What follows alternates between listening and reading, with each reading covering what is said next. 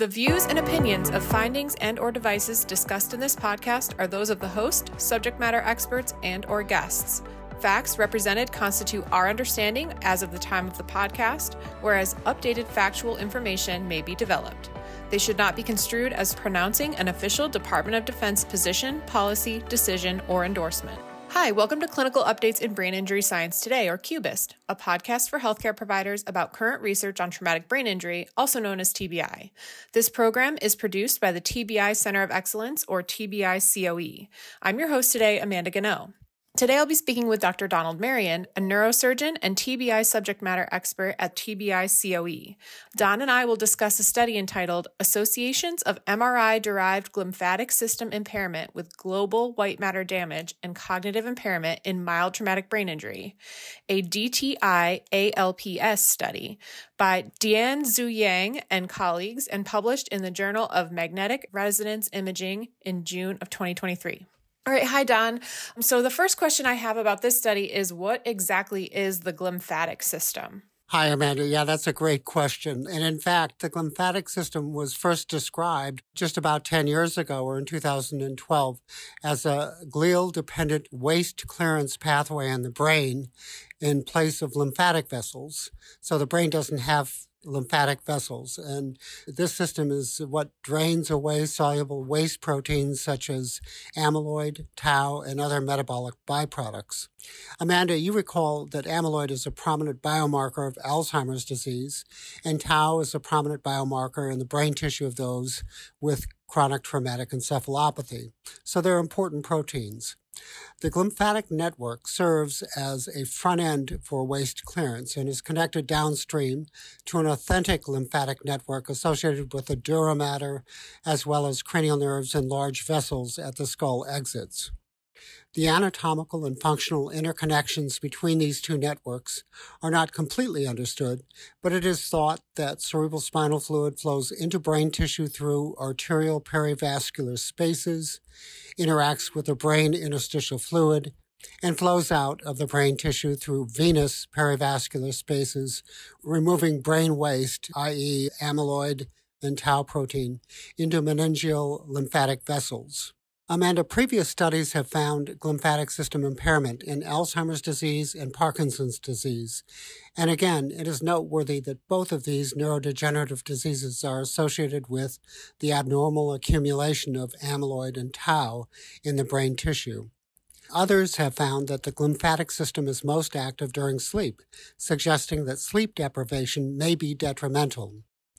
Discovering novel strategies for optimizing and maintaining efficient brain waste clearance may prove to be important for preventing cognitive decline and sustaining healthy aging. I want to emphasize the importance of the arterial and venous perivascular spaces I referred to previously in the brain as principal components of the glymphatic system plumbing, if you will. Those spaces should be able to be imaged with current microimaging technology, namely diffusion tensor imaging.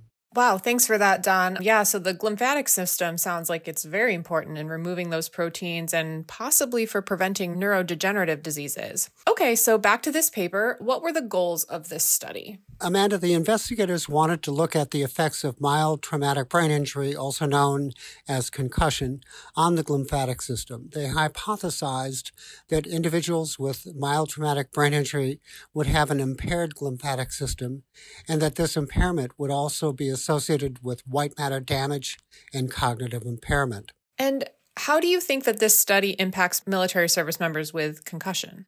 Good question, Amanda, in two important ways. First, service members who have suffered multiple traumatic brain injuries are often concerned about the risk of developing neurodegenerative diseases such as chronic traumatic encephalopathy, Alzheimer's disease, and Parkinson's disease, which are characterized by the accumulation of amyloid and tau proteins. I'm sure in your experience, Amanda, in the clinic, you had questions oftentimes from brain-injured service members about later onset of C T E, for example. So yeah. A system designed to remove those proteins effectively would be desirable.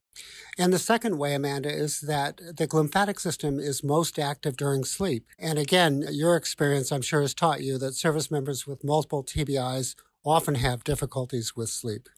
Yeah, I agree. I had those experiences all the time, really. Service members were always asking about potential to develop neurodegenerative diseases, in particular C T E. And then, you know, service members are just sort of inherently not the greatest sleepers, especially those that have experienced T B I or concussion. So totally agree with that. All right, Don, so how was this study done? So, Amanda, a basic assumption of the study was that the integrity of the glymphatic system could be assessed by investigating the perivascular spaces in the brain. The investigators coined the acronym D T I A L P S, which stands for Diffusion Tensor Imaging Analysis Along the Perivascular Space. fifty-eight adults with mild traumatic brain injury and thirty-four healthy controls with no T B I history were enrolled. Their definition of M T B I was similar to the Department of Defense's definition, except that patients could have an abnormal C T. So the M T B I cohort was further divided into uncomplicated M T B I, or thirty-two patients, and complicated or C T-positive M T B I, which were a group of twenty-six patients.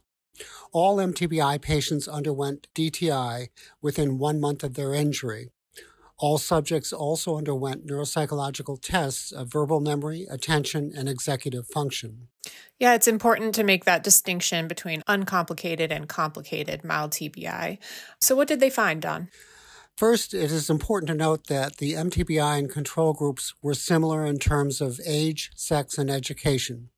As you might expect, Amanda, the M T B I group performed worse on tests of verbal memory, attention, and executive function. In addition, D T I A L P S was significantly worse for M T B I patients compared to controls, and also for complicated M T B I patients compared to uncomplicated M T B I patients. The same was true for another measure of D T I, the peak width of the skeletonized mean diffusivity, or P S M D. Note that P S M D is a D T I parameter that is widely used to evaluate global white matter changes, particularly in Alzheimer's disease and multiple sclerosis. Using multiple linear regression analyses, they found a particularly strong correlation between D T I A L P S abnormalities and deficits in verbal memory and forward and backward digit span testing in the M T B I group. They concluded that the glymphatic system was impaired in M T B I as reflected by the D T I A L P S, and that glymphatic dysfunction may lead to cognitive impairment related to global white matter damage after M T B I.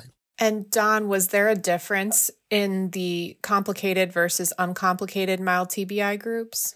Yes, the complicated group had worse parameters than the uncomplicated group. So what were the limitations of this study? I think there are three, Amanda. First, this was a relatively small sample size. Given the implications of this study, if their hypothesis is correct, namely that M T B I disrupts the glymphatic system and can thereby lead to Alzheimer's, Parkinson's, or other neurodegenerative diseases, they would need a much larger sample size and the ability to examine and compare groups at several different ages. The second limitation is the link between D T I A L P S and prolonged elevation of amyloid or tau in the brain. Longitudinal studies are needed to follow that progression. And a third limitation is the lack of information about or focus on the impact of sleep and sleep abnormalities. For nearly a decade, it has been known that the glymphatic system functions most efficiently during sleep. One of the most common symptoms of post-concussion syndrome, especially among service members, is sleep problems. Moreover, operational demands for service members may impact sleep, putting this population at further risk of reduced glymphatic system function.